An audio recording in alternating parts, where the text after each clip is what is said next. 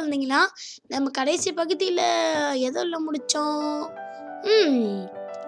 நம்ம அஜய் வந்து தன்னோட மான்ஸ்டரை திருப்பி பெற்றுட்டான். ஓகே. ஸோ அடுத்தது என்னாச்சுன்னு நம்ம பார்ப்போம். அப்போ அடுத்த நாள் அவனுக்கு திருப்பி அந்த சத்தம் கேட்கல. சரின்னு குனிஞ்சு பார்த்தா இன்னொன்று லெட்டர் அஜாய் நான் வந்து உன்னோட சிஸ்டர் ஹெமா வந்து தூங்க வைக்கலான்னு நினைக்கிறேன். ஏன்னா எனக்கே உன்னை வந்து பார்த்துக்க முடிய மாட்டேங்குது. ஏன்னா அவங்க விளாண்டுட்டே இருக்கா. அப்போ நான் நினச்சேன் ஆமாம் அது உண்மைதான். ஏன்னா என்னோட சிஸ்டருக்கு வந்து தூங்கவே பிடிக்காது.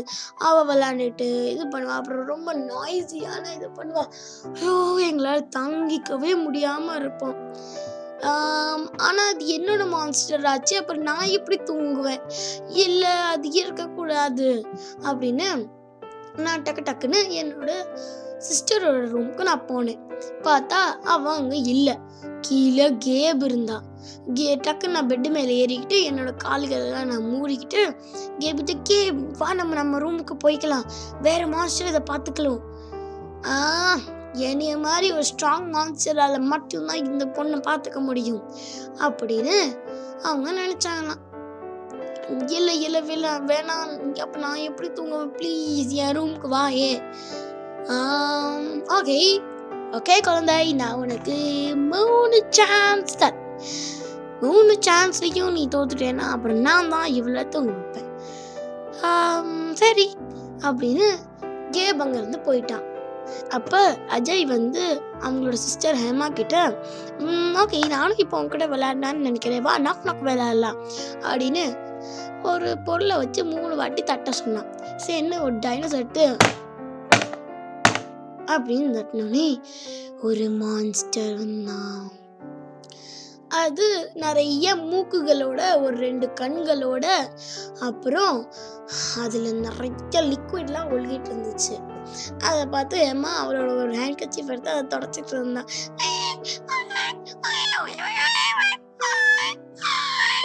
அப்படின்னு அதை வச்சு தொடச்சிட்டு இருந்தாங்க. அதுக்கப்புறம் இன்- ராஜதர்களே இப்போ உங்களால் இதை தூங்க வைக்க முடியாது. இது பெட்டரே இல்லை. இல்லைன்னா அவள் உங்க கூடயே விளையாண்டுட்டே இருப்பாள் வேறு ஏதாச்சும் சென்ட் பண்ணுங்க அப்படின்னோடனே நான் ஃபஸ்ட்டு பகுதியில் வந்து ஒரு கேர்ள் மன்சர் ஃபஸ்ட்டாக வந்தால அவள்கிட்ட கூட ஒரு லாங்கான டெய்ல் அப்புறம் அதில் போ மாட்டியிருந்தால அந்த ராட்சசரே திருப்பி வந்து "ஹா, உனக்கு தானே இந்த நான் வேணா?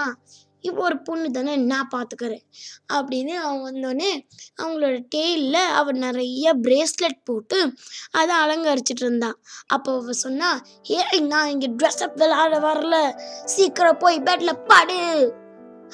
அவள் படுப்பாளா? இல்லவே இல்லை.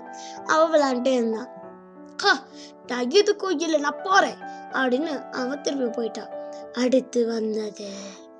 நிறைய நிறைய நிறைய வாள் கொண்ட ஒரு ராட்சசர். அதுல இருந்து ஹேமா வந்து ஒரே ஒரு வாழை ஹைஃபை பண்ணிக்கிட்டா.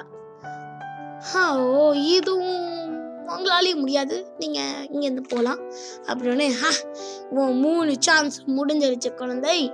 இனிமே இது என்னோட சான்ஸ் ஓகே அப்படின்னு சொல்லுது. போ பெட்டுக்கு அப்படின்னு கேப் கத்துனான் ஆனா அவ பெட்டுக்கு போனாதான். ஆனா போய் படுத்து தூங்கவே இல்லை. அவன் கேபோட முடியை பிடிச்சி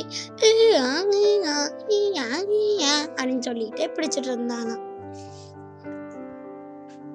அப்ப திடீர்னு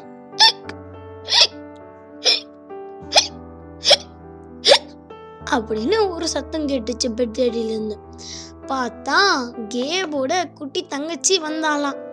அப்போ அவ சொன்னா அண்ணே நீங்க ரொம்ப பசியா இருப்பீங்கன்னு நான் உங்களுக்காக உங்களுக்கு ஸ்நாக்ஸ் கொண்டு வந்தேன். ஏய் இப்ப நீ எதுக்கு வந்த? நீ எல்லா சீனையும் வந்து இப்படி பண்ணிட்டப்போ சாரி அண்ணே அப்படின்னு அங்க பார்த்தா ஹெமா கப் சிப்புன்னு போய் படுத்து இருந்தா அதை பார்த்தோன்னே அங்க அவளோட கால் மட்டும் வெளியே நீடிச்சு ஈ கால் எப்போ ஷூஸ் வருமோ? அவ சொல்லிட்டுதான் ஷூ அப்படின்னு பார்த்தா அவளோட கால் இருந்துச்சு.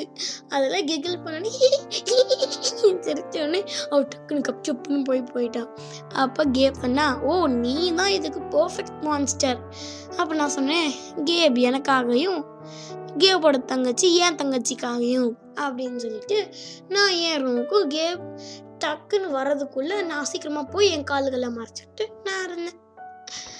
ஓகே உங்களுக்கு இந்த கதை பிடிச்சிருந்துச்சுன்னா எனக்கு ஒரு லைக் கொடுங்க.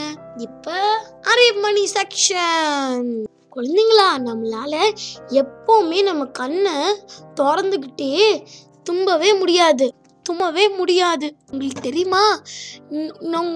உங்களோட கை விரல்கள் இருக்கும்ல அதுலேயே ஏதோ வெரி வெரி ஸ்லோவாக வளரும்னு அதுதான் நம்மளோட தம் ஃபிங்கர் தம்ப்னா எதுன்னு உங்களுக்கு தெரியும்ல? கட்டை விரல் அப்புறம் ரொம்ப ரொம்ப ரொம்ப வேகமாக வளர்றது வந்து நம்மளோட மிடில் ஃபிங்கர் அதாவது உங்களோட ரிங் ஃபிங்கருக்கும் இண்டெக்ஸ் ஃபிங்கருக்கும் மிடில் இருக்கிற ஃபிங்கர் தான் மிடில் ஃபிங்கர் அந்த ஃபிங்கர் தான் ரொம்ப சீக்கிரமாகவும் வேகமாகவும் வளரும். உங்களோட கைகளை பாருங்க. அதுலேயே தம்பு தான் வெரி சின்னதாக இருக்கும். அப்புறம் உங்களோட அந்த மிடில் ஃபிங்கர் தான் எல்லாத்தையும் விட ரொம்ப பெருசாக இருக்கும். உங்களுக்கு உங்களோட ஹார்ட் வந்து எந்த சைஸ்ல இருக்குன்னு உங்களுக்கு தெரியணும்னு ஆசைப்படுறீங்களா? அதுக்காக உங்களுக்கு ஒரு எக்ஸ்ட்ரா மிஷின் தேவையே இல்லை. உங்களோட கைவிரல்கள் இருக்குல்ல அதை மூடிட்டோன்னே உங்களுக்கு ஒரு சைஸ் கிடைக்கும்ல அதுதான் உங்களோட ஹார்ட்டோட சைஸ் நீங்கள் வளர வளர உங்களோட இந்த கைவிரல்கள் அப்புறம் கை ரொம்ப பெருசாகிட்டே போகும்ல அப்படியே உங்களோட நெஞ்சோட இதயமும் ரொம்ப பெருசாகிட்டே போகும். அப்போ பாருங்க சின்ன குழந்தைங்களுக்கெல்லாம் எவ்வளோ சின்ன இதயம் இருக்கும்னு. அதே மாதிரி தான் நம்மளோட காதுகளும் மூக்குகளும் வாழ்க்கை முழுவதும் பெருசாக்கிட்டே இருக்கும். சரி இந்தியாவோட ஃபர்ஸ்ட் பெண் பிரசிடென்ட் யாருன்னு சொல்லுங்க? அவங்க தான் பிரதிபா பட்டேல். அப்புறம் இந்தியாக்கே மொத பெண் பெண் பிரைம் மினிஸ்டர் யாரு? ஆ அவங்க தான் இந்திரா காந்தி. சரி நம்ம இந்தியாக்கு மொத மொத பிரசிடென்ட் யாரு? அவங்க தான் டாக்டர் ராஜேந்திர பிரசாத். நம்ம இந்தியாலேயே மொத மொத யார் ஸ்பேஸுக்கு போனான்னு தெரியுமா? ராகேஷ் சர்மா தான். மொத மொத நோபல் பரிசு யாருக்கு கிடைச்சிச்சுன்னு தெரியுமா? நம்ம இந்தியாவில் ரவீந்திரநாத் டாகூருக்கு தான் ஃபர்ஸ்ட் கிடைச்சிச்சு. அவர் உங்களுக்கு யாருன்னு தெரியுமா? அவர் தான் நம்மளோட தேசிய கீதத்தை எழுந்துறவர் ஓகே குழந்தைங்களா இதே கூட கதையும் அறிவுமணி செக்ஷனும் உங்களுக்கு பிடிச்சிருந்துச்சுன்னா எங்களுக்கு ஒரு லைக் கொடுங்க. நன்றி வணக்கம்.